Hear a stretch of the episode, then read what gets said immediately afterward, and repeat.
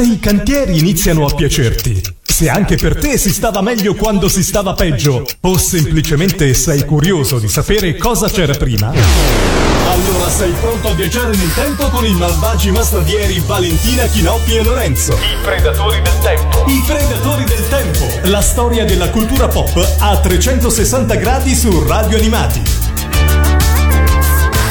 Ciao a tutti e benvenuti a questa nuova puntata dei Predatori del Tempo. Io sono Lorenzo e qua con me ci sono, come sempre...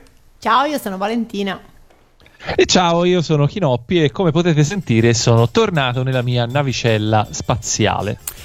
Chi si fosse perso le precedenti puntate dei Predatori del Tempo, dico, vabbè, dai, meglio tardi che mai. Questo, questo ve lo dico. Poi andate sulla, sul sito di Radio Animati, nella sezione programmi, trovate il canale con tutti il, il, il podcast, il reload de, delle puntate precedenti se ve le siete persi. Se invece ci avete seguito fino ad oggi, sapete benissimo che anche in questa puntata restiamo nel 1986 per conoscere tutto quello che la TV, lo spettacolo, il cinema, la cultura pop in generale, si direbbe, ci hanno hanno regalato per questo bellissimo anno di, beh, abbiamo già sdoganato la metà degli anni 80. E ricordando il claim, i ragazzi dell'86 preferiscono Mr. Day, che non so se esistono, se- esistono sempre le merendine Mr. Day, Vale? Non ne ho idea. Non ne hai idea? Non lo so, andremo, andremo a vedere.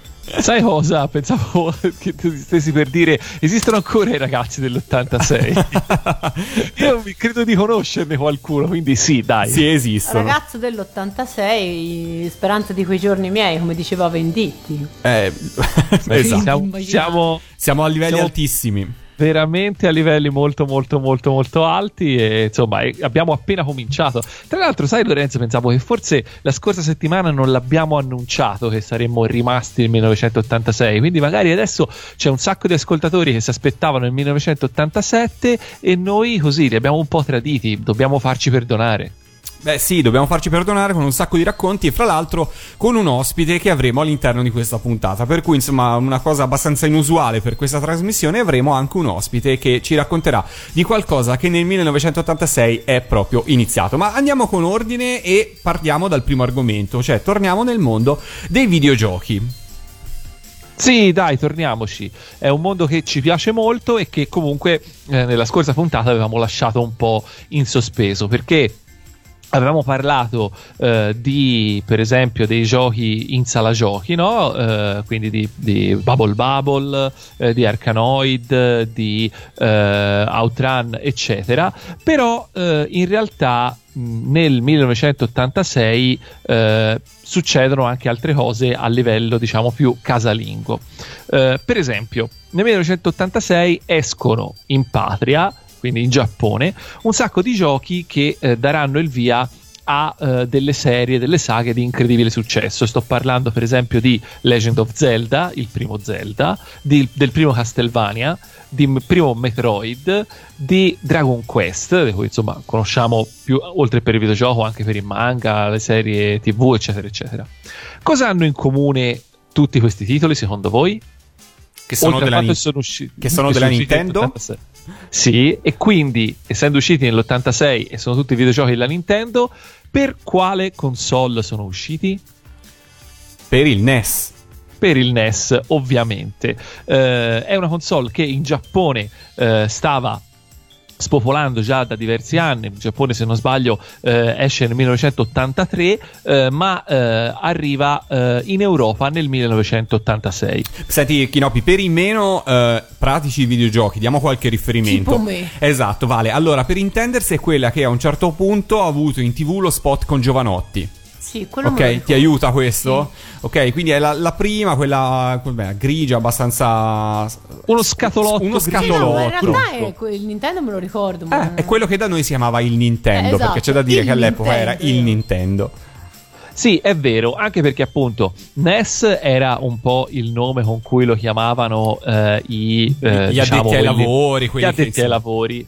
Esatto, Eh, infatti NES stava per Nintendo Entertainment System, che era un nome divertente eh, che eh, la Nintendo e la Mattel che importava appunto la console negli Stati Uniti, si erano inventati perché, se vi ricordate bene, il mercato dei videogiochi negli Stati Uniti aveva avuto un crollo eh, veramente importante eh, che mh, ancora eh, insomma si sentiva molto, molto forte tant'è che eh, loro decisero di eh, cominciare a commercializzare questa console eh, non chiamandola appunto console ma chiamandola eh, usando dei nomi diciamo un po' tranello chiamando appunto il, l'entertainment system e non eh, la console eh, e chiamando eh, control deck diciamo il, la, la, l'aggeggio insomma l'oggetto vero e proprio Il e gamepad?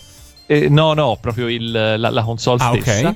e eh, chiamando eh, Game Pack e non Videogames eh, i giochi insomma speravano di riuscire in qualche modo a eh, convincere la gente a comprarla eh, facendoli sbagliare dicendo ah magari questo Non è questo l'Atari. è- esatto non è quella la stessa cosa lì brutta oscena che c'era eh, tre anni fa Comunque, eh, appunto, il nome eh, strano Nintendo Entertainment System che tra l'altro non c'entra neanche niente con eh, il nome giapponese, perché in Giappone la console si chiamava Famicom, che è una contrazione di Family Computer, quindi Famicom. E eh, forse, insomma, chi conosce un po' di cose giapponesi sa che i giapponesi adorano fare queste crasi, queste contrazioni eh, di parole, di usare queste cose che, che poi non hanno senso, però di solito suonano abbastanza carine.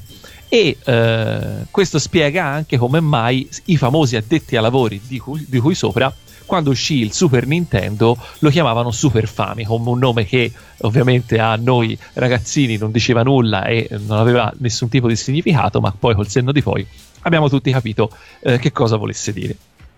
Allora, eh, partiamo facendo una piccola precisazione che eh, il NES arrivò in Italia nell'87 e non nell'86. L'86 è la data di uscita in buona parte dell'Europa, anche se non tutta, perché insieme all'Italia anche altri paesi eh, arrivarono, eh, videro arrivare il NES in ritardo.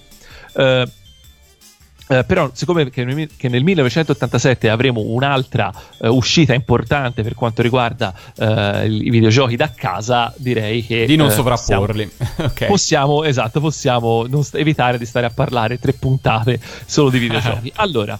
eh, ovviamente il NES fu un super successo mondiale, eh, solo negli Stati Uniti 34 milioni di console e mm, non ho idea di quanti stramilioni di, car- di cartucce, Eh, mentre invece eh, da noi appunto eh, arrivò eh, la versione americana, cioè almeno all'esterno la versione era quella americana, la console eh, giapponese era bianca e rossa e fatta in maniera completamente diversa. La differenza tra la nostra e quella americana era il fatto che la nostra usava il sistema PAL invece che il sistema NTSC come appunto era diffuso da noi. Eh, funzionava a cartucce che erano, che, se ve le ricordate, decisamente molto grandi e Sì, anche ben più grandi di quelli dell'Atari 2006, fra l'altro. Erano proprio Sì. delle- una specie di, di, di- di- quadra- un toast erano. Sì, erano de- de- delle cose veramente grandi, cioè delle dimensioni di quelle che potrebbe essere ora eh, una. eh, probabilmente una scatola, una confezione, insomma, un, un astuccio di un Blu-ray, per esempio, ma forse Sì. anche leggermente più grandi.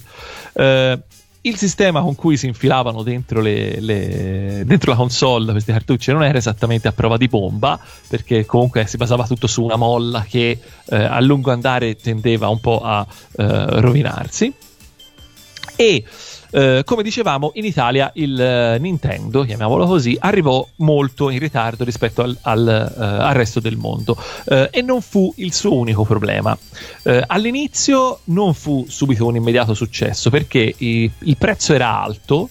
Eh, sia della console che delle cartucce le cartucce erano eh, poche eh, e se è vero che la maggior parte di- dei ragazzini dell'epoca, me compreso, eh, comprarono Nintendo soprattutto per giocare a Super Mario Bros. esattamente come lo giocavano eh, in sala giochi, anche se poi, come abbiamo detto, se non sbaglio, nella puntata in cui abbiamo parlato di Super Mario c'era qualche piccola differenza, però insomma.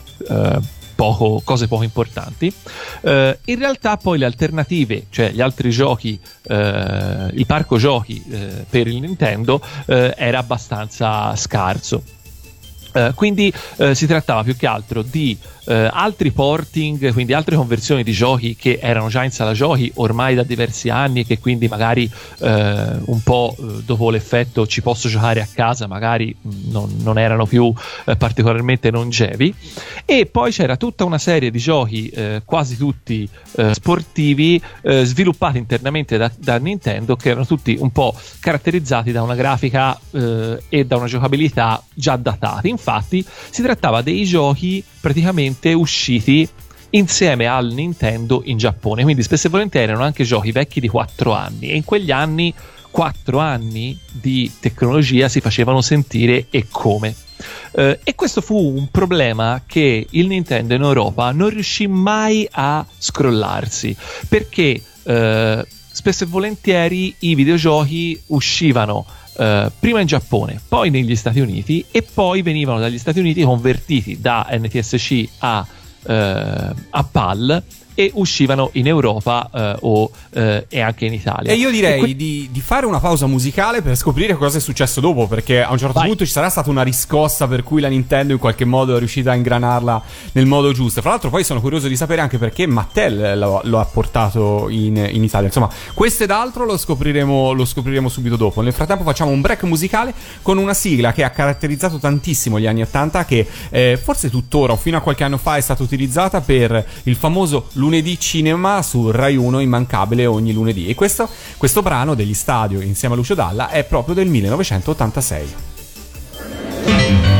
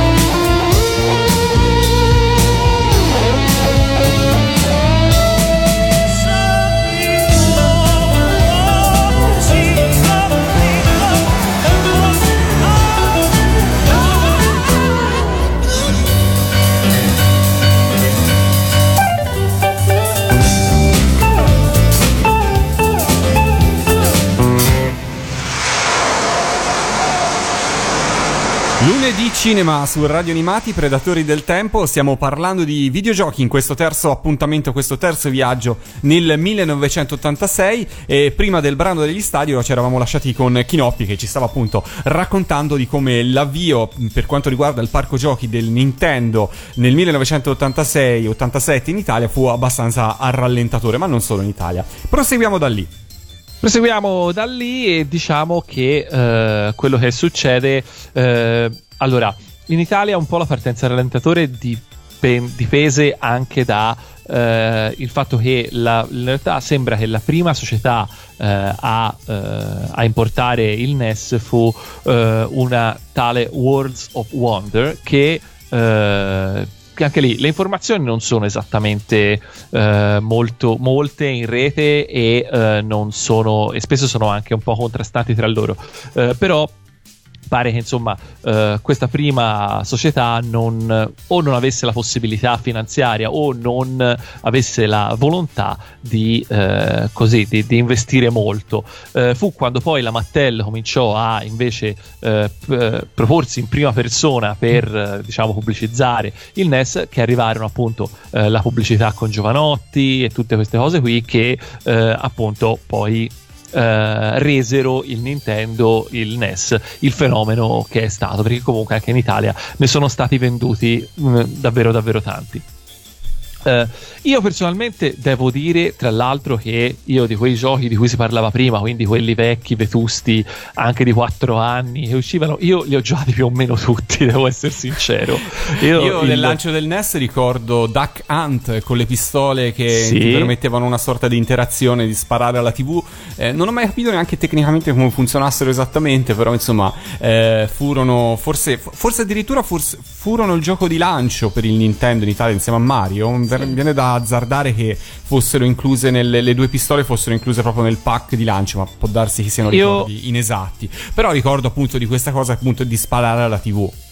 Sì, sì, quello sicuramente ed è vero che a un certo punto non ricordo se fu una versione successiva oppure se eh, il, il, Nintendo era venduto in due versioni, cioè quello con la pistola e quello senza, e quello con la pistola aveva sì la cartuccia che aveva eh, due giochi dentro, cioè Super Mario Bros. e eh, Duck Hunt. Io posso dirti che credo fosse così perché io l'ho avuto eh, così, già, già, predisposto con questi due giochi e, la, e le pistole. E quindi, le pistole, per E cui... non ho mai giocato a nessun altro gioco con Nintendo, quindi... d'altronde, se ti trovavi bene con quello, voglio dire. Se volevi sterminare le anatre, sì, vale, fai pure, anatre, insomma. Mi sono sempre state antipatiche, ma poi soprattutto io, la, la mia... In realtà con l'86 penso che la mia carriera videoludica si possa dire conclusa, tranne una piccola parentesi, ma molto molto molto più avanti. Comunque, dicevamo ehm, che il problema dei giochi datati, eh, il NES, almeno in Europa, non se l'è mai, se l'è mai tolto. Eh, e questo portò anche diciamo, a una vita che eh, fu comunque molto lunga, eh, perché Uh, in Europa il NES uscì dalla produzione nel 1992, uh, ma continuò a vendere bene anche per tutto il 93. E voglio dire, se si pensa un po' a quella che era la, la, la qualità, specialmente della grafica del Nintendo, arrivare fino al 93 comunque non è stata per niente una cattiva, una cattiva uh, prestazione. Tant'è che appunto il Nintendo, il NES, è stato di gran lunga la console più longeva e venduta della sua generazione, quindi ben più del Master System della Sega che era eh, un po' che era il coevo. Io personalmente eh, devo dire che eh, uno dei primi giochi a cui ho giocato molto fu RC Pro M, di cui facevano anche la pubblicità in televisione, se non sbaglio, ve lo ricordate? No, cosa, di cosa parlava? Era un gioco di di, di, di, guida praticamente in cui appunto te guidavi delle macchine che erano RC, cioè radiocomandate e c'era tutta una serie di bonus, era, era carino perché eh, avendoci appunto tutti questi bonus, tutte queste possibilità diventava un po' più longevo. Eh, poi ricordo benissimo il gioco dei Turtle, quello di, ba- quello di Batman Tarko ricordo... e Batman sì, me li ricordo nelle pubblicità sì, sicuramente. Esatto. E ricordo ovviamente anche eh, gli altri Super Mario, soprattutto Super Mario 2. E eh, qui c'è piccolo aneddoto, ovvero ricordo sempre con piacere quando eh, ai tempi non c'erano i, i, i, non c'era la possibilità di salvare la partita sul, sul NES, no? Quindi che succede? Succede che eh, una volta io dovevo andare a cena fuori con i miei, ma ero arrivato all'ultimo mondo di Super Mario 2 e quindi ricordo che alla fine io non mi, non mi, staccai, riuscii eroicamente a non staccarmi dal, dal joypad e a far fare tardissimo ai miei a cena, però finì Super Mario 2 che insomma all'epoca eh, non era una, una cosa da poco, anche perché io, eh, e qui mh, chiamerei in causa anche te Lorenzo, cioè io Rico adesso, no? Tutte le volte che vedi un videogioco che magari non ti interessa più di tanto eh, impegnartici, ma vuoi un pochino andare avanti velocemente, no? Cosa fai? Vai su internet e cerchi qualcuno che ti spiega come, come superare, come superare quel determinato schema, cerchi i cheat, cerchi i trucchi, eccetera, eccetera. Ma ai tempi co- come si faceva? Ai tempi si andava in edicola. In edicola a fare il merendone, come diceva. No, no, no, no. Eh beh, all'epoca l- le uniche fonti per poter in qualche modo trovare qualche soluzione o qualche ehm, così aiuto per i videogiochi erano le riviste specializzate che spesso poi proprio delle soluzioni facevano uno dei loro cavalli di battaglia per vendere tante copie, per cui erano eh, ricercatissime anche e vendutissime anche per, per questo motivo qua. Sì, e quindi possiamo anche approfondire questo argomento? Direi di sì, direi di sì. Lo approfondiamo con eh, quello che è stato. Allora, una, una delle riviste eh, del settore che ha sicuramente lasciato il segno, forse non la prima, eh, è stata Zap, che nel 1986 è arrivata in Italia. Era una rivista di settore dedicata al mondo dei videogiochi. E abbiamo avuto occasione di. Ho avuto occasione di intervistare Paolo Besser, che di Zap ne è stato dapprima redattore, prima ancora lettore, poi ne è stato anche caporedattore e ci ha raccontato un po' come è nata Zap, come si è poi evoluta, come, arri- come sono arrivate anche le altre riviste eh, legate sempre allo stesso editore, ovvero Games Machine e Console Mania, eh, però insomma in maniera specifica abbiamo parlato proprio di Zap. Allora io direi di fare una pausa musicale e poi ci ascoltiamo proprio l'intervista al grande Paolo Besser qua su Radio Animati per i Predatori del Tempo.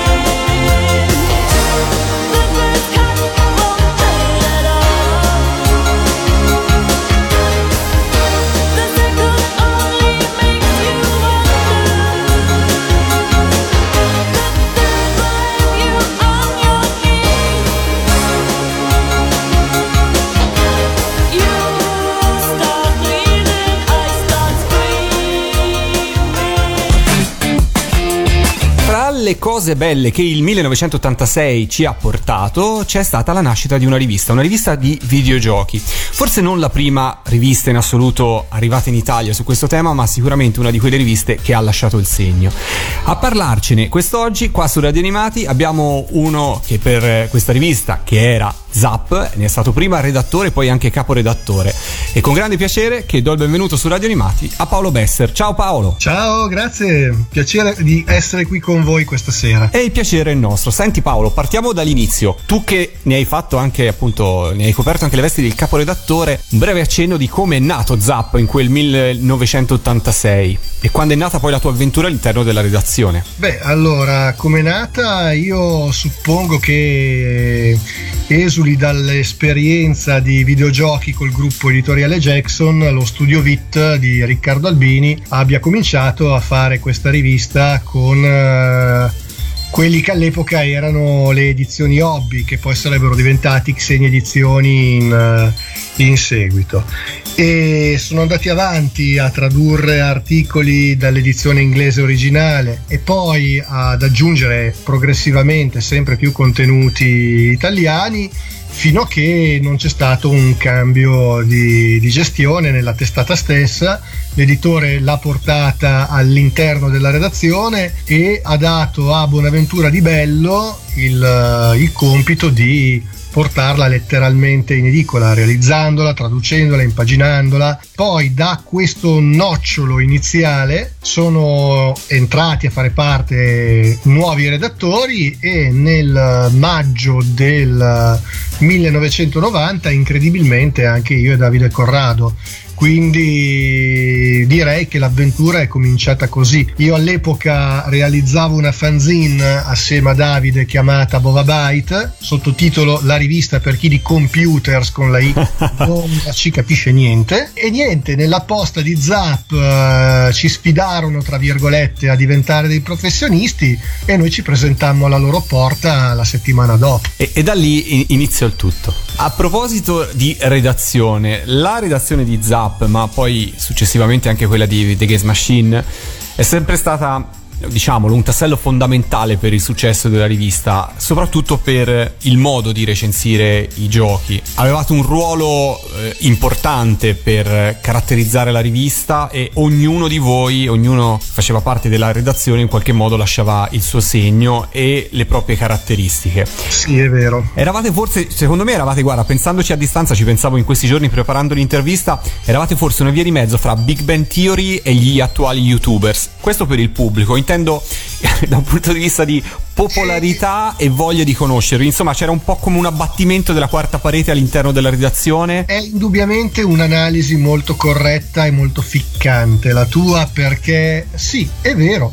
Cioè noi in realtà eravamo un po' i precursori probabilmente degli youtubers perché il mondo dell'editoria era sempre percepito come una sorta di eh, giardino inviolabile fatto di professionisti seri in giacca e cravatta o di cronisti d'assalto che vanno nei territori di guerra a eh, fare i loro reportage, a scrivere i loro pezzi, a consegnarli magari anche a rischio della vita e voglio dire, cioè pensare che in realtà dei ragazzini, perché alla fine questo eravamo, potessero poi un bel giorno eh, anche loro scrivere su una rivista e portarla in edicola eh, era abbastanza impensabile. E noi era- eravamo proprio così, cioè eravamo praticamente degli adolescenti o poco più che avevano l'incredibile fortuna di poter scrivere quello che volevano su quello che volevano ed esprimersi con una libertà che cioè, è difficile trovare oggi. E anche lì eh, c'era un po' un misto di tutto, voglia di apparire, voglia di fare qualche cosa che lasci un segno e, e anche perché no, voglia anche proprio di dare la propria opinione su un argomento che eh, ci piaceva in prima persona. Noi eravamo videogiocatori e alcuni di noi lo sono tuttora prima ancora che essere redattori. Fra i tanti videogiochi che ti sei trovato a recensire per Zap, ne ricordi qualcuno in particolare? Guarda, è una, è una gran bella domanda. Io mi ricordo di Mean Streets. Questo me lo ricordo in particolare perché fu un gioco che diede sia a me sia a Davide parecchio filo, filo da torcere. Era un'avventura molto bella, la prima con Tex Murphy per capirci. Bisognava davvero lottare con eh, sia con eh, i limiti tecnici del C64 sia con le possibilità oggettive che aveva questo gioco di l- girare sul C64 però alla fine al nostro avviso fu un piccolo capolavoro cioè un gioco abbastanza difficile da dimenticare. Poi vabbè altri titoli che abbiamo recensito noi ne abbiamo recensiti davvero un'infinità solo che in redazione noi c'eravamo poco, quindi finiva che a noi dessero più che altro i giochi brutti. ecco, infatti ti volevo proprio chiedere come avveniva poi l'assegnazione dei titoli da recensire ad ogni redattore. Sul principio del primo che arriva è il meglio che si accomoda, quindi... Quindi più tempo stavi in redazione più facile era accaparrarsi i titoli Quindi, buoni. Esatto, c'era diciamo una specie di regola non scritta per cui per esempio nei primi tempi Marco Auletta metteva le mani sui giochi del Super Nintendo, del Mega Drive o comunque delle console, del PC Engine in particolare e noi non li si poteva minimamente sfiorare perché eh, quindi voglio dire succedevano, succedevano queste cose ma era divertente questa, cioè questa diciamo assegnazione non scritta dei ruoli. Hai citato Marco Auletta e a questo punto ti chiedo, fra gli altri colleghi con cui hai lavorato, se quali ricordi insomma con più affetto a distanza di tempo e se c'è qualche episodio di redazione che ricordi in particolare. beh allora no in realtà li ammazzerei tutti scherzo, scherzo allora E non a caso sei partito da Marco Auletta, insomma. Eh, giusto, esatto. Partiamo proprio da lui. No, vabbè, scherzi a parte. Io mh, devo dire che ho conservato un buon ricordo più o meno di tutti e poi ormai sono vecchio, quindi i vecchi sai come sono fatti, no? Ricordano sempre tutto con tanta indulgenza, per cui anche le cose che magari all'epoca non piacevano granché, poi passano 20-30 anni e dici sì, però quanto mi divertivo all'epoca. e- Per cui in realtà, bene o male, mh, sono affezionato un po' tutti alla stessa maniera. Naturalmente ci sono persone come Giancarlo Albertinazzi o Davide Corrado a cui ero legato da una sincera e profonda amicizia prima ancora che eh, entrassero anche loro a fare parte dello staff. Eh, Davide è entrato con me, Giancarlo era un mio compagno di università e allora ho tirato dentro sostanzialmente. Ma poi veramente ho conosciuto un sacco di persone interessantissime in, in quegli uffici. Insomma, fra i tanti episodi di redazione, invece, quelli che poco hanno a che vedere con le recensioni di videogiochi, ma che poi riempivano in qualche modo anche le pagine di Zap, di foto Sì, e, e di certo. notizie, cosa ricordi in particolare? Ah, beh, si parlano le, le scorribande soprattutto in via Valtellina. Via Valtellina è stata la seconda redazione, Quella di fronte alla dogana, giusto? quella di fronte alla Vogana, Ci esatto. stato, sì, dopo quella di via, di via Cialdini, che era un appartamentino brutto in una zona veramente dimenticata di, di Milano.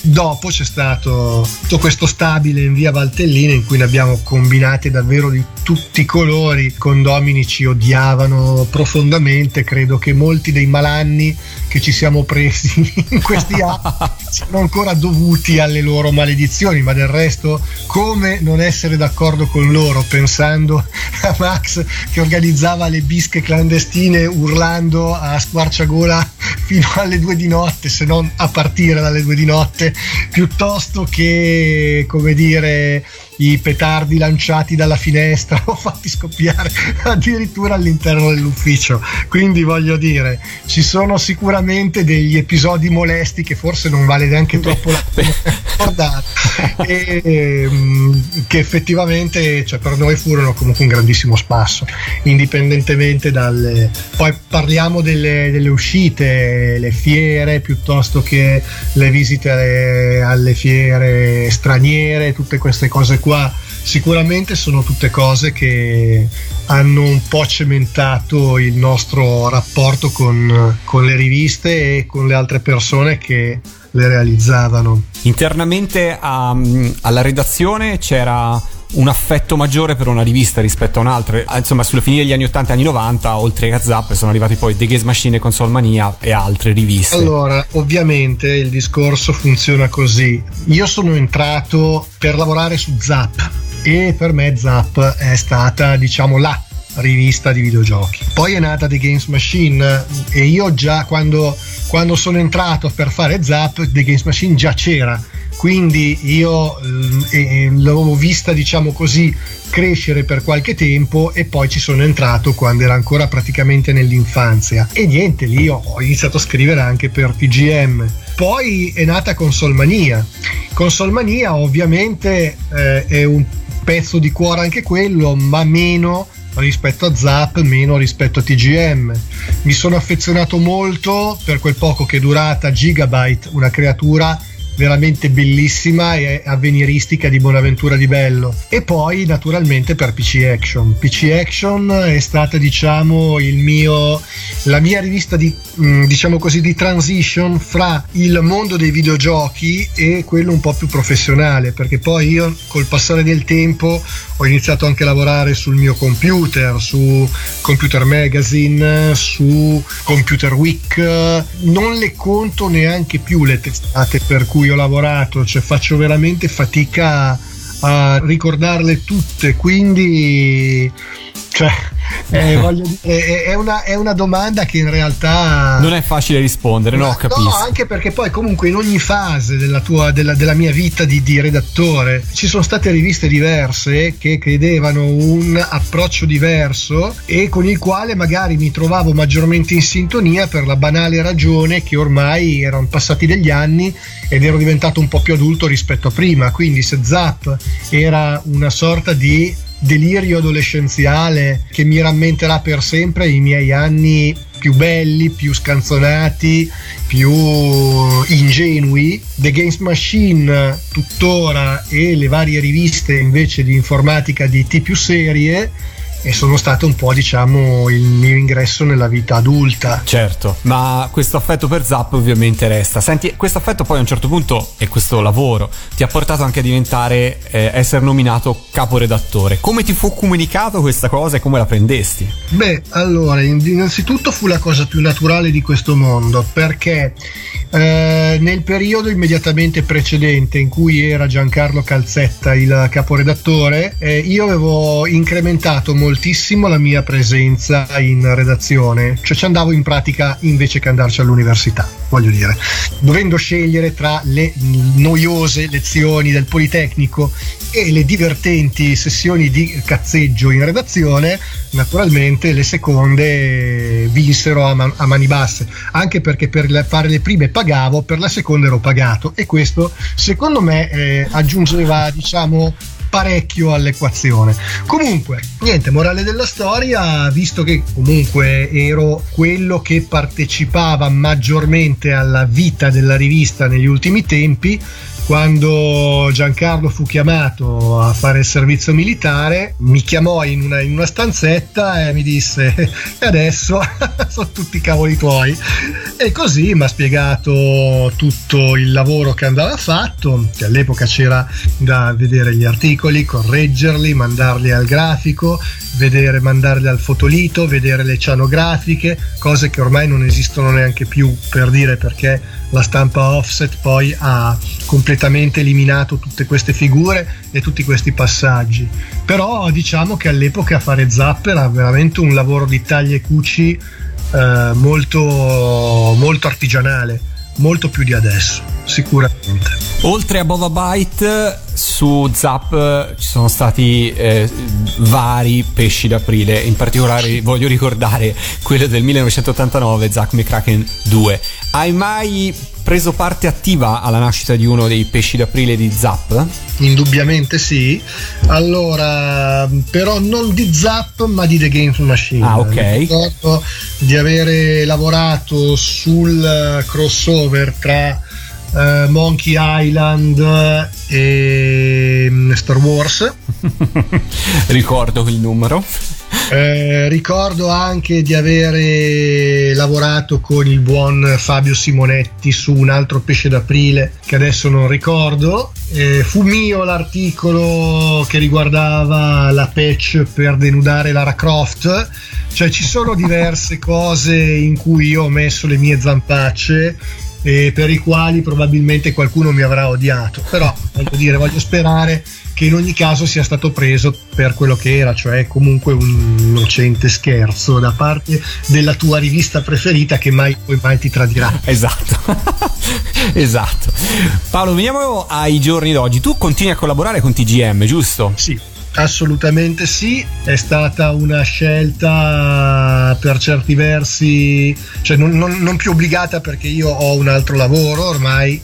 Sono un sistemista VMware e Windows, quindi non, eh, cioè, diciamo che il mio lavoro serio, tra virgolette, da, da otto ore al giorno è, è ormai un altro, però nel tempo libero mi piace comunque andare avanti a scrivere per, per le riviste, anche se ho diciamo diradato parecchio la mia, la mia collaborazione. Ormai mi limito all'hardware, al Tecno TGM e a scrivere qualche recensione ogni tanto. E a parte questo, ci sono altre cose che continuano a legarti a quel mondo che stai portando avanti? Nella maniera più assoluta sì, sono il maintainer di Icaros Desktop che è la principale distribuzione del sistema operativo open source Aros che è compatibile con eh, Amiga OS, quindi una riscrittura per PC del vecchio workbench e tutto il resto con eh, vari ammodernamenti e una serie di applicativi che permettono di installarlo su PC e farci bene o male quello che si fa con gli altri sistemi operativi. Quindi una cosa davvero molto a metà strada tra l'antico e il moderno. E poi con degli altri matti ci siamo messi in testa di ridare fiato alla Commodore e una volta assicurato il marchio abbiamo incominciato a buttare fuori dei cellulari con il noto brand cose che tutto sommato per il momento stanno andando bene adesso stiamo al terzo device eh, vediamo insomma Bene, quindi insomma vedi che un po' di zap è rimasto anche nel tuo... un po' di 8 bit resta anche nel tuo presente in qualche modo. credo che sia come l'inquinamento alla fine ti modifica il DNA ti entra dentro ti rimane lì un po' quello che succede per la musica per i musicisti quando uno inizia a suonare uno strumento lo fa sul palco poi rimane musicista per sempre anche, anche quando andrà all'ospizio si ricorderà sempre di aver fatto tremare le mutande a qualcuno con un assolo di chitarra quindi è così insomma Perfetto Paolo, io ti ringrazio per essere stato qua con noi su Radio Animati e per questa bella chiacchierata su un breve riassunto, però insomma abbiamo raccontato un po' quello che era eh, questa fantastica rivista che era Zappa. Grazie Io ancora. ringrazio tantissimo voi e a questo punto mi raccomando leggete TGM Chiaro, The Gaze Machine. Grazie Paolo. ciao buona serata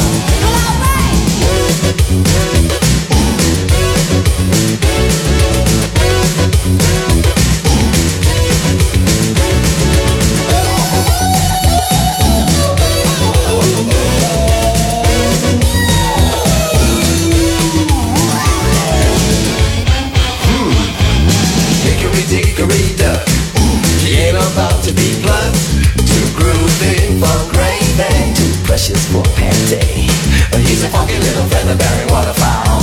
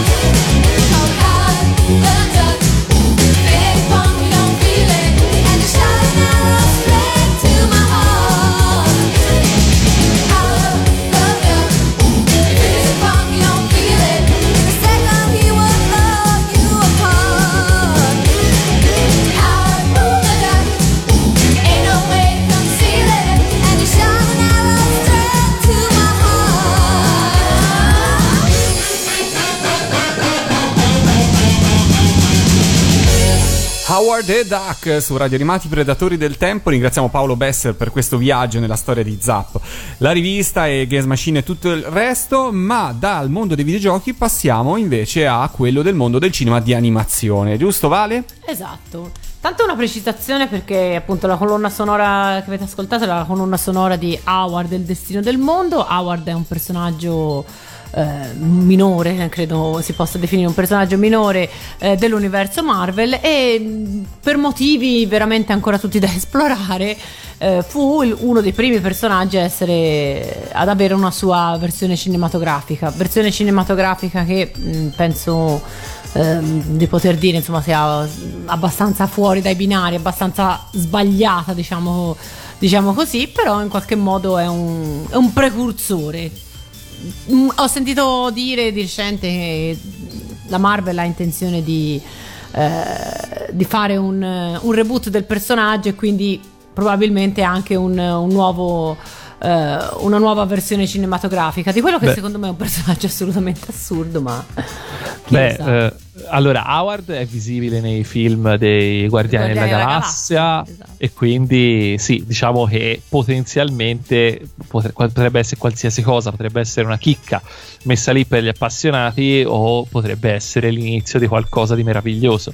Io devo dire che il film dell'originale dell'86 di Howard di Papero mi è sempre piaciuto molto nonostante fosse tutto tranne che un film per bambini esatto. eh, perché insomma era abbastanza eh, insomma sicuramente per adulti eh, e ed era anche abbastanza tutto sommato divertente anche se aveva un difetto non da poco ovvero il fatto che eh, Howard stesso il pupazzo perché di pupazzo si trattava era veramente troppo brutto e troppo finto per essere credibile.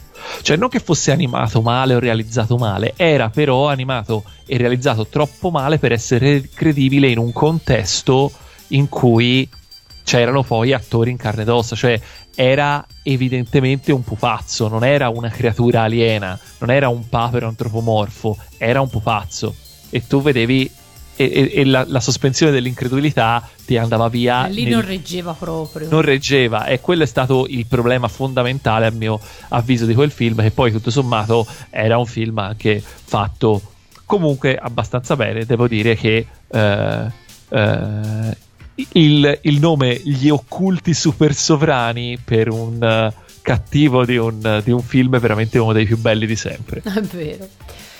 Mentre invece, parlando di cinema, questa volta animato, quindi completamente animato, vanno citati ehm, almeno tre film. O- uno, il principale, è quello di Fievel Sbarca in America, che eh, è una mh, collaborazione, il primo la prima collaborazione fra il regista Don Bluth o Blatt o non Don per immagino. me si dice Bluth però eh, non, Pazienza. io lo dico all'italiano no, per me si dice Don Bluth e, e Steven Spielberg eh, produttore eh, Bluth è un animatore che ha lavorato, ha lavorato per, per Disney, ha lavorato quindi ha, è- ha un- ha un'esperienza, insomma, si è formato alla scuola eh, migliore per, per l'epoca, almeno per quanto riguarda l'animazione eh, occidentale. E ehm, aveva già realizzato, sempre per, Disney, aveva già realizzato Brismi, il segreto di Nim, poi aveva mh, fatto la ricerca della Valle Incantata, quindi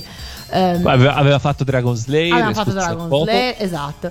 E quindi ehm, questi, questi lavori hanno, convinsero Spielberg ad affidargli un, eh, un film che avrebbe dovuto scontrarsi al botteghino con il nuovo titolo eh, Disney che era Basil l'investigatopo.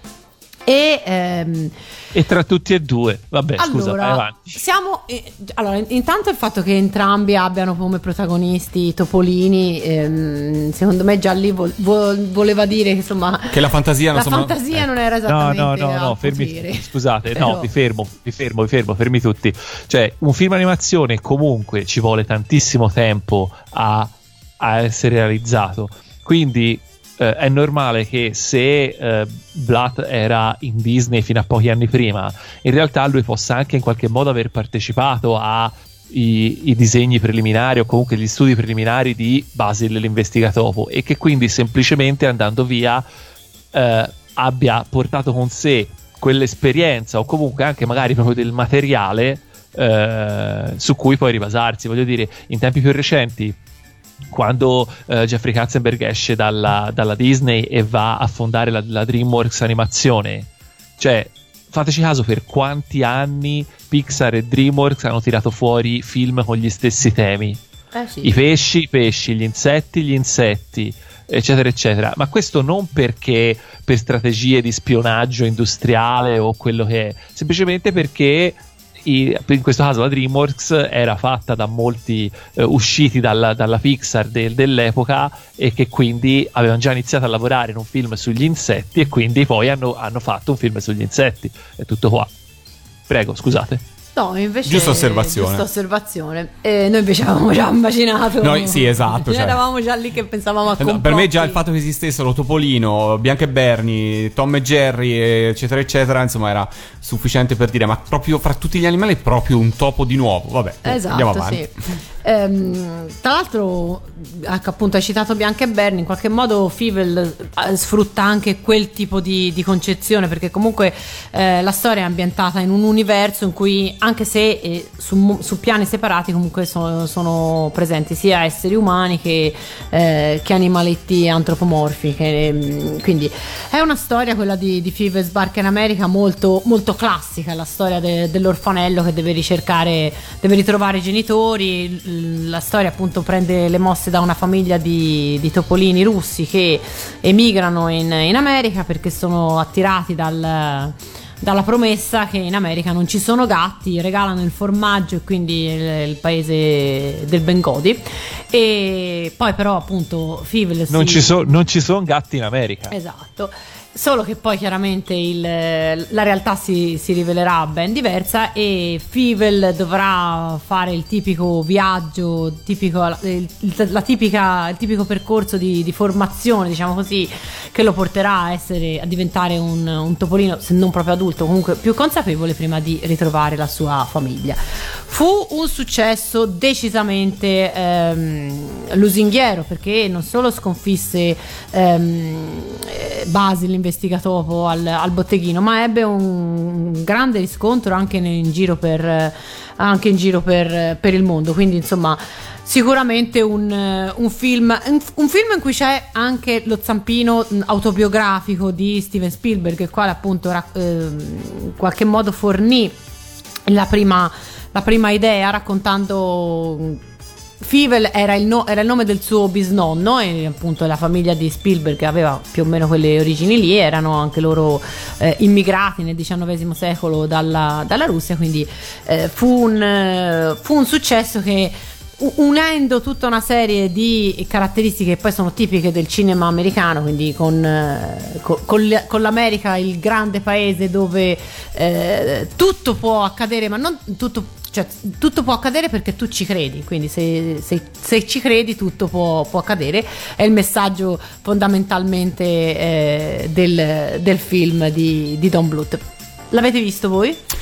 No, io non l'ho visto. Strano. Vero? Come possibile? Eh? Io non andavo al cinema.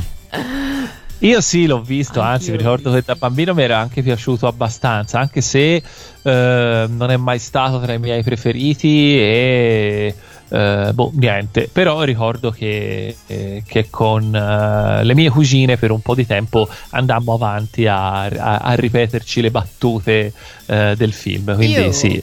Io l'ho visto e ho visto anche Basil l'investigatopo e vi dirò che fra i due io preferisco decisamente Basil perché Basil l'investigatopo è versione, una versione ca- a cartoni animati co- co- con i topini di, di Sherlock Holmes. E mm, a me piacciono di più, quel, quel genere di film piaceva sicuramente di più delle storie lacrimose di Don Bluth che non è mai Sì. stato un autore che ho che, che ha, che, insomma, che ha mai fatto vibrare particolari corde per quanto mi riguarda No, quindi- ecco. Hai ragione, per quanto io lo abbia sempre adorato come, come animatore, perché è un po' meno come regista, però sicuramente come animatore, perché comunque eh, era stile disneyano però con un twist, no? C'era sempre qualcosa di diverso, eccetera, eccetera. Lo rivedremo più avanti anche in Anastasia, che eh, effettivamente io ricordo che il cattivo di Anastasia, Rasputin, mi piaceva tantissimo perché si smontava. Ed era una cosa che era veramente a metà strada tra il, tra il divertente e l'inquietante. E lui è sempre stato bravo per trovare questi punti in cui non capivi se eh, doveva farti divertire o doveva farti spaventare. E lui ce l'ha, ce l'ha molto questa cosa qui. Però è vero che le storie sono tremende. Cioè, poi quando uscirà anche eh, Charlie, i cani vanno in paradiso, ah, mamma mia. E allora, no. visto però che l'abbiamo citato, eh, ascoltiamocela la colonna sonora. Un pezzo della colonna sonora di Fivol Sbarca in America era il 1986.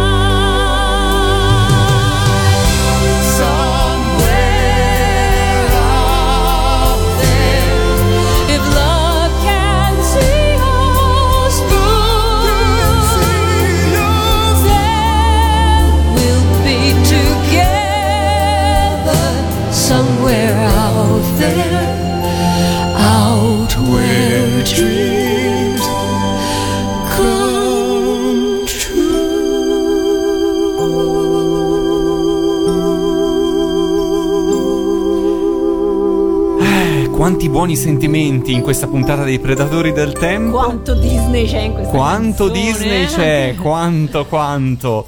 I Predatori del Tempo sono nel 1986 e vi stanno facendo scoprire il cinema di animazione. Dall'America passiamo invece al Giappone, giusto? Esatto, passiamo al Giappone perché l'86 è l'anno del primo vero film dello studio Ghibli, quantomeno il primo film ufficiale dello studio Ghibli, nonché il terzo film di Miyazaki. L'Apota, il castello nel cielo, trae ispirazione da un, eh, dall'isola volante che è citata nei viaggi di Gulliver, ma in realtà poi anche lì eh, si tratta semplicemente di uno, di uno spunto, poi la trama mh, raccoglie anche altre, anche altre citazioni, tra mh, Miyazaki era appena ritornato da un da un viaggio in Galles in cui aveva simpatizzato con la causa dei minatori in sciopero perché appunto nell'86 era anche l'anno del- degli scioperi eh, nelle miniere in, in Galles quindi insomma è un, è un concentrato di tutta una serie di temi che poi diventeranno tipici marchi di fabbrica del- dello studio Ghi- Ghibli. Eh, l'ecologia ehm, eh, l'antimilitarismo l'amicizia insomma è- ha, secondo me non, non è comunque il miglior film dello, dello studio Ghibli eh, anche se ha tantissime ha, ha dei momenti sicuramente da, da ricordare ma per quanto mi riguarda è sempre stato un film che io considero minore diciamo così voi l'avete visto? Vai Lore. No, io ho risposto. no Ah, co- chi tace no Chi Mamma no, tu mia, visto, mamma, vero? mamma mia. Io l'ho visto, sì, la- ovviamente l'ho visto. ehm, allora, io la penso un po' eh, come te, nel senso che ah, Laputa è stato un film fondamentale per, la- la- la- per lo sviluppo dello studio Ghibli, cioè con i soldi di Laputa, tanti, perché ha incassato tantissimo, eh, si sono veramente eh, hanno potuto fare quei salti di qualità che poi li ha portati a eh, produrre film di, di grande successo. Però, a differenza di quelli usciti poi di lì a poco, tipo eh, per esempio Totoro e eh, Una tomba per le lucciole, che sono dell'88, eh, questo era veramente un blockbuster in confronto. eh, e eh, dal punto di vista del- delle animazioni sicuramente si vede. Dal punto di vista della storia, io che l'ho recuperato dopo tanti altri film dello studio Ghibli, eh, mi sapeva un po' di già visto. Eh, Anche perché, appunto, dici bene, cioè, c'ha molti pezzi in comune anche con, con, per esempio, Conan, eh, che è più o meno coevo, se non sbaglio. Eh sì. Anzi, no, è è precedente. di prima è sì. decisamente precedente. Eh, ha luoghi in comune con Il mistero della pietra azzurra, che però io avevo visto prima in televisione. Insomma, il castello per di tutta- Cagliostro il castello di Anche. Cagliostro, assolutamente. sì. insomma, sì. È vero però che è il contrario, cioè che è dall'Aputa che sono nate eh, il castello di Cagliostro e, ehm, e il, il mistero della pietra azzurra, quindi insomma tanto di cappello comunque. Bene, Bene. fa- Abbiamo finito il cinema? abbiamo finito il finito cinema. Abbiamo finito il cinema, per cui è il momento di far partire una sigletta che insomma tutti noi conosciamo. Questa la conosco pure a io. Ed ora, signore e signori, vi presentiamo l'angolo di ottobre!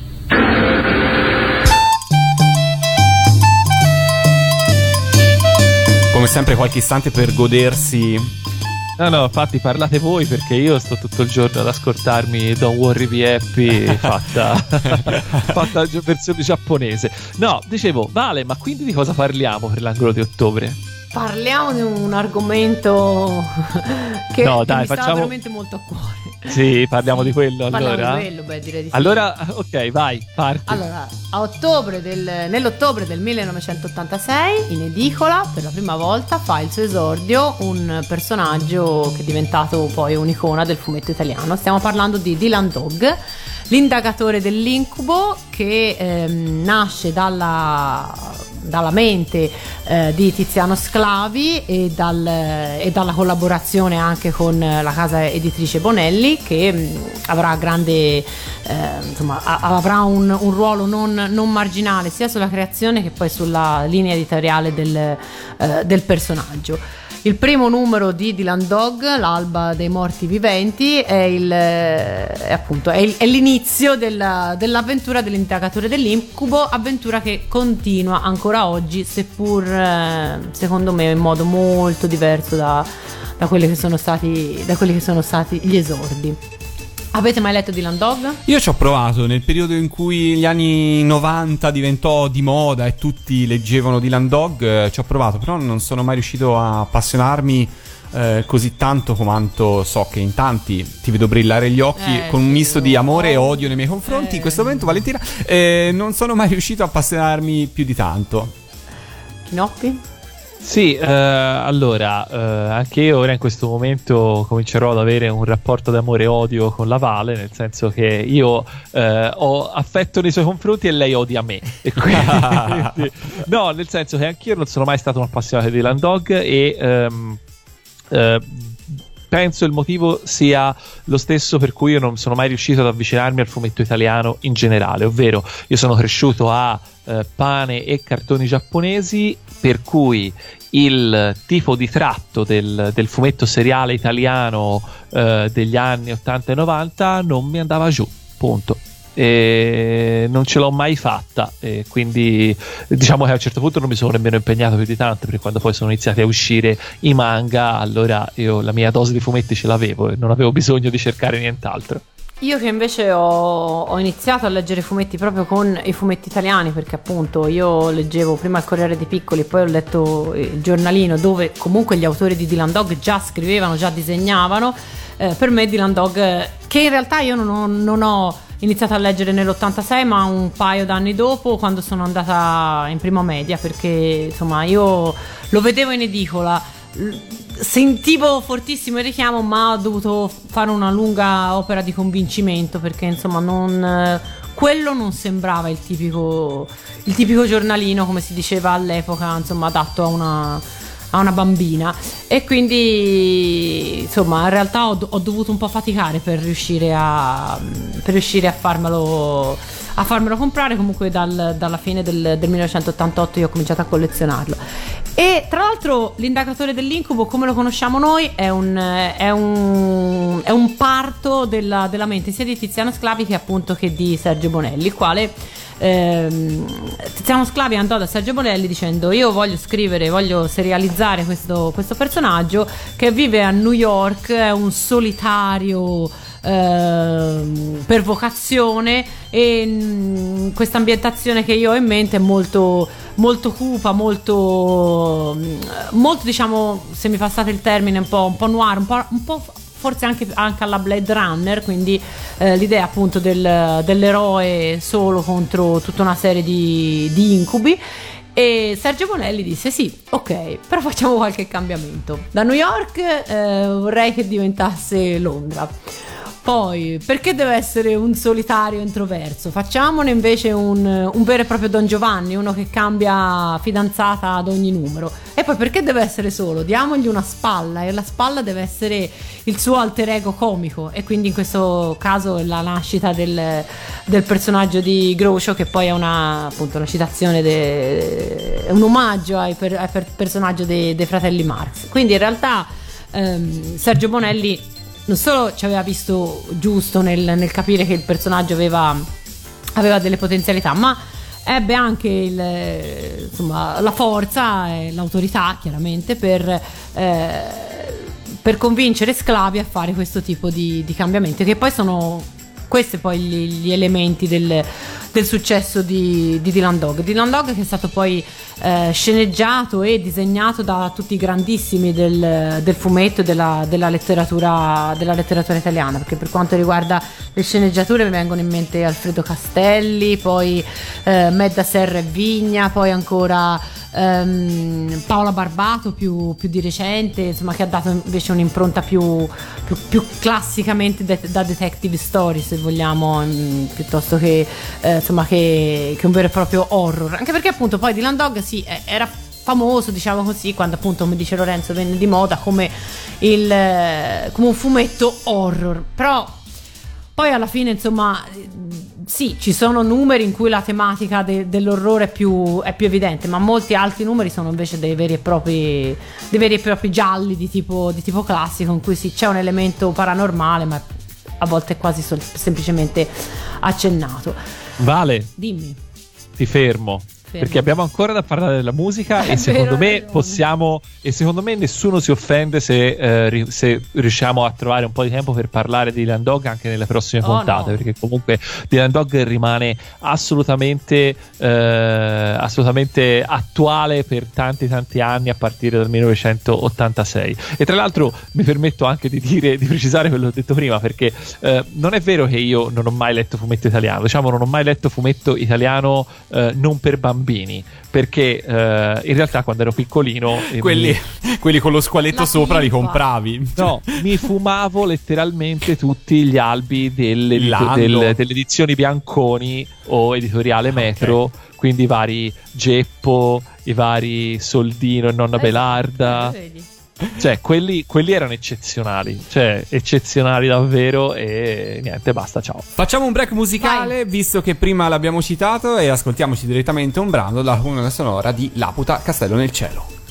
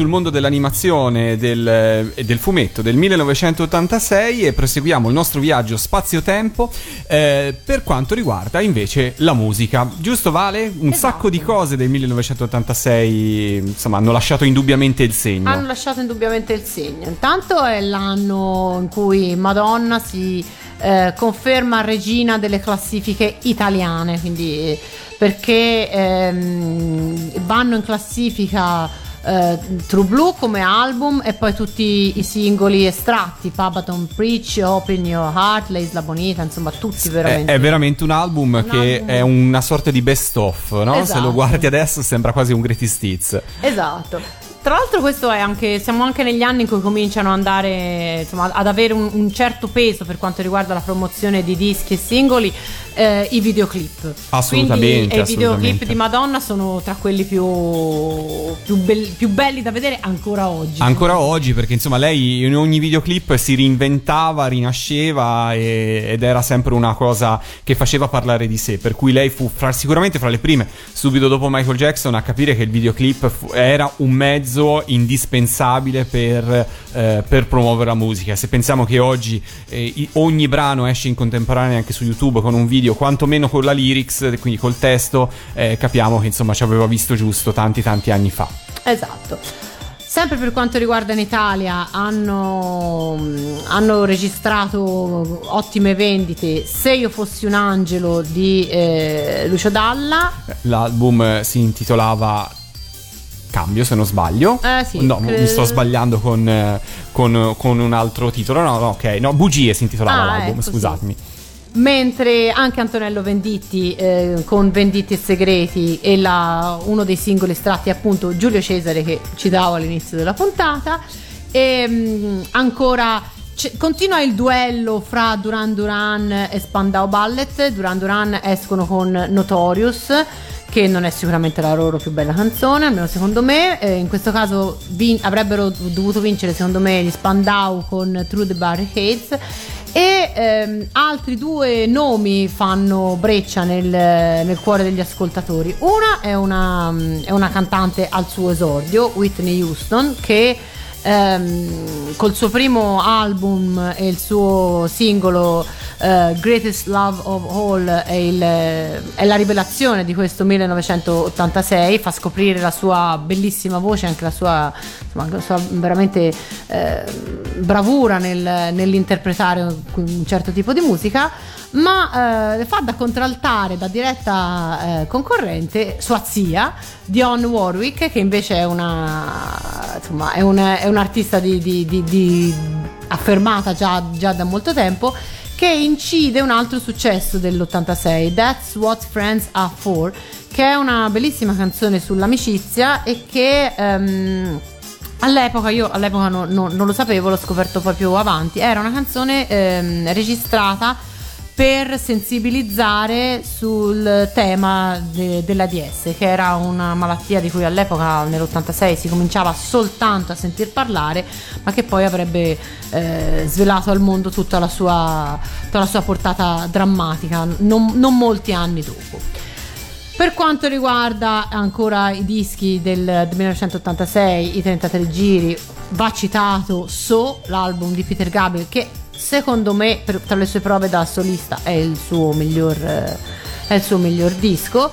E ehm, quello che invece è il mio disco preferito del 1986, forse fra, eh, fra tutti i dischi de- degli anni 80, ovvero ehm, kind, A Kind of Magic, il, il disco dei, dei Queen del 1986 le tracce del quale sono state poi inserite nella colonna sonora del film Highlander e ce l'abbiamo da ascoltare Sì, ce l'abbiamo, Eh, dai, ce l'ascoltiamo, ascoltarlo. facciamo un break in questa puntata dei Predatori del Tempo. Niente meno che i Queen.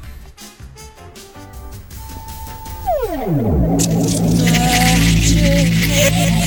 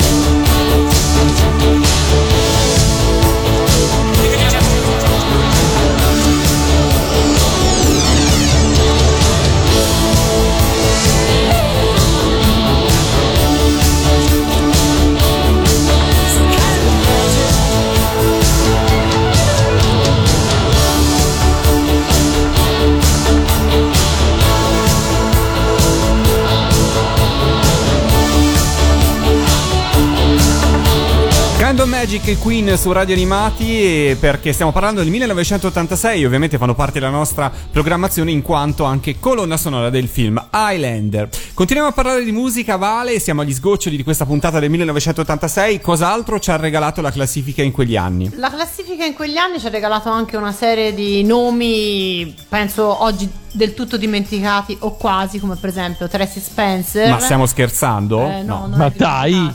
No, è assolutamente. Cioè, io allora, allora, sui non film, quello che volete. Beh, sì, allora, eh, ha fatto questo e poco più. Ah, eh. ecco, allora.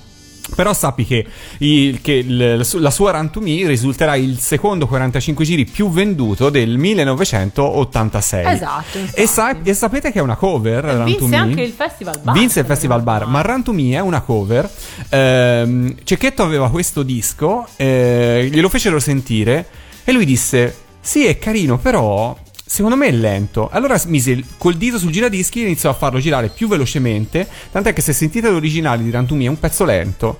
Lui trovò l'idea di dire il pezzo è forte, ma il pezzo funziona se lo facciamo veloce. Per cui la cover di Run to Me di Tracy Spencer, in realtà in pochi sanno che è una cover perché è ben più famosa dell'originale, Ah, è veloce rispetto all'originale.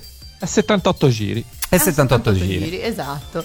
Ehm, poi ancora, non so, anche qui ditemi se, se invece è ancora in circolazione perché io è anni che non sento più nominare Samantha Fox. Samantha Fox, eh, sì, fra l'altro ha duettato con, con Sabrina Salerno qualche anno fa, eh, crea- creando il famoso super combo che negli anni 80 tutti avrebbero sognato, perché un po' Samantha Fox era la rivale di Sabrina Salerno, che arriverà Vabbè. poi nel 1987 con Boys, però insomma vederle unite è un po', non so come, non so come dirlo, però insomma è come... eh, che, che paragone potremmo fare? I Men e Shira insieme, ecco, non lo so. Cioè. Lore, Lore però me le levi di bocca. Sabrina Salerno e Samantha Fox erano entrambe un super combo da sole.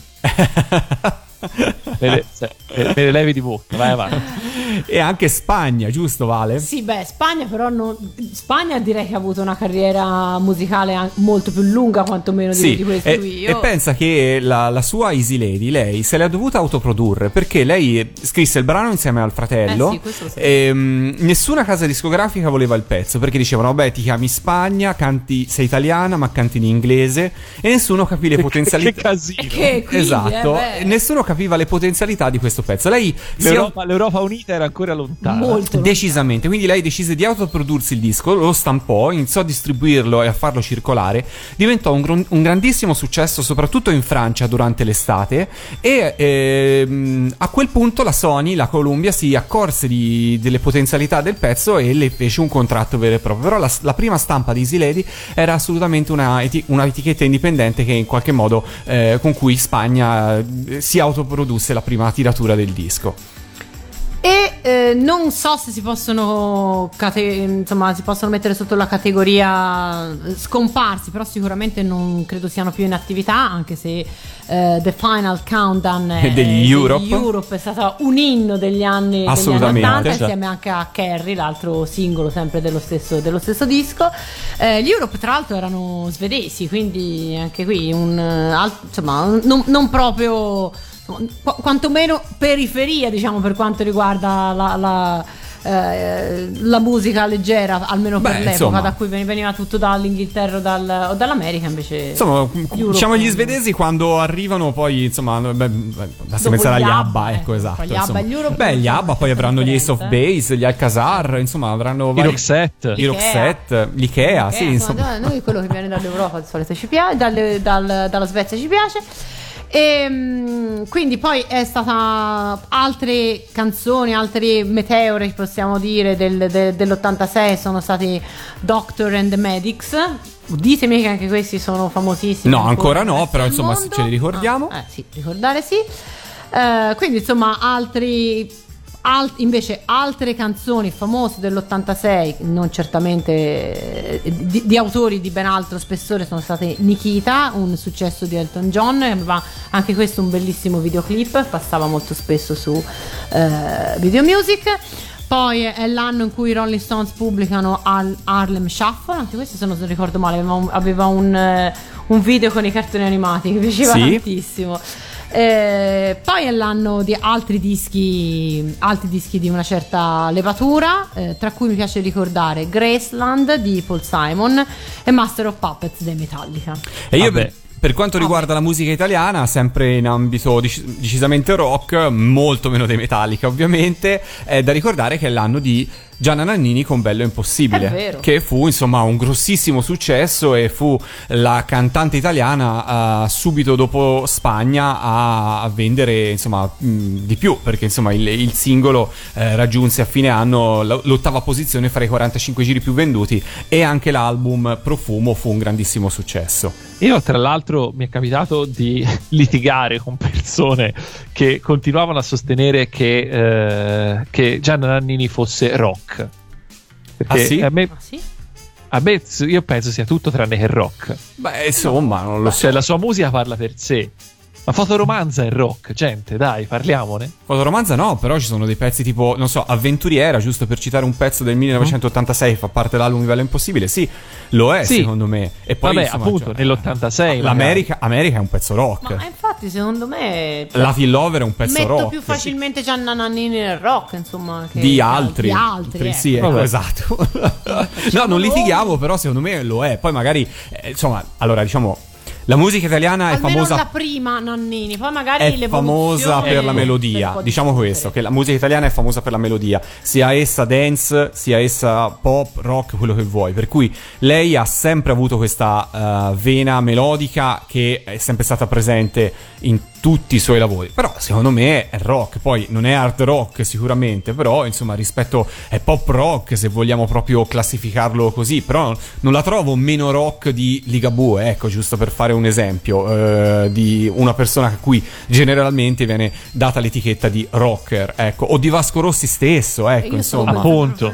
Ecco, quindi se definiamo loro rock, secondo me anche, Anche Gianna Nannini ha certo. assolutamente diritto Ma di... infatti, non, non definiamo loro rock. Eh, Cioè, ok, allora vabbè, perché questo- Ah, Ligabue l'ha fatto. E il Ligabue ha discorso è più ampio. mezzo rock.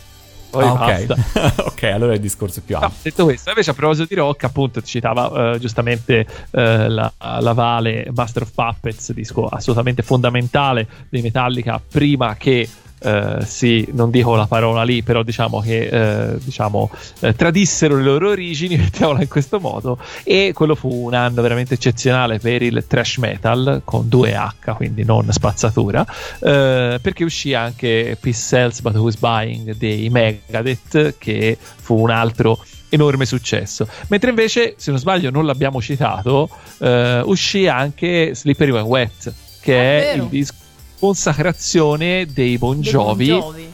Che insomma, eh, da lì cominciarono ad avere anche loro li vedo un po' come tra virgolette, un po'.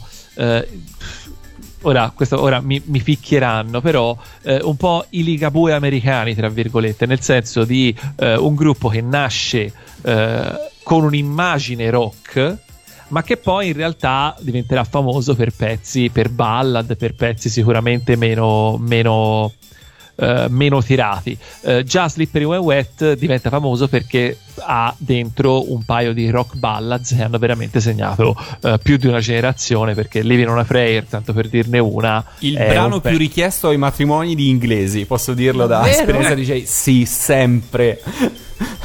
Eh, però insomma è uno di quei brani che si fa cantare eh, quindi sì insomma diciamo che tutto sommato ci potrebbero essere dei, dei pezzi peggiori e poi comunque appunto Bon Jovi anche facilitati dal fatto che il signor John Bon Giovanni è sempre stato un bel ragazzo insomma hanno, hanno poi dato il via a una carriera che è stata davvero eccezionale anche se anche loro è da un po' di tempo che non si sentono È vero, Sì. è vero, è vero, è vero.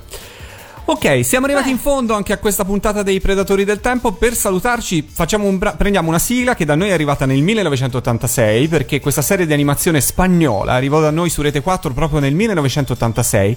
La serie in questione è la serie di Don Quixote. Prima abbiamo dis- disquisito su come pronunciarlo esattamente, però eh, fu una serie che in Spagna arrivò alla fine degli anni 70, fu un grandissimo successo, per quanto ebbe una produzione abbastanza travagliata, perché dopo aver realizzato i primi episodi la serie iniziò ad and- essere trasmessa, ma il gruppo di lavoro si accorse che era difficile tenere il passo, per cui i primi otto episodi furono curati nei minimi dettagli e poi piano piano la serie più si andava avanti con gli episodi, più la qualità dell'animazione, dei disegni, eccetera, eccetera, veniva un po' trascurata. Da noi non fu un grandissimo successo, però la sigla spagnola è rimasta, eh, secondo me, nella memoria di molti. È, è uno di quei pezzi che ti fa dire: Ah, sì, cavolo, me la ricordo. Mi ricordo di aver visto quel cartone animato una volta.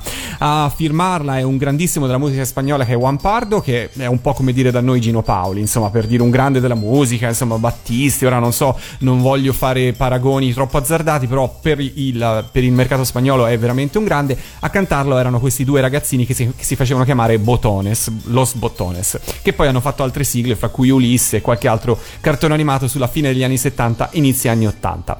È tutto per questa puntata dei Predatori del Tempo, ci ritroveremo per la prossima puntata e saremo finalmente nel 1987, quindi un saluto da parte di Lorenzo. Un saluto da parte di Valentina. E un saluto da parte di Chinoppi. Alla prossima settimana. Ciao.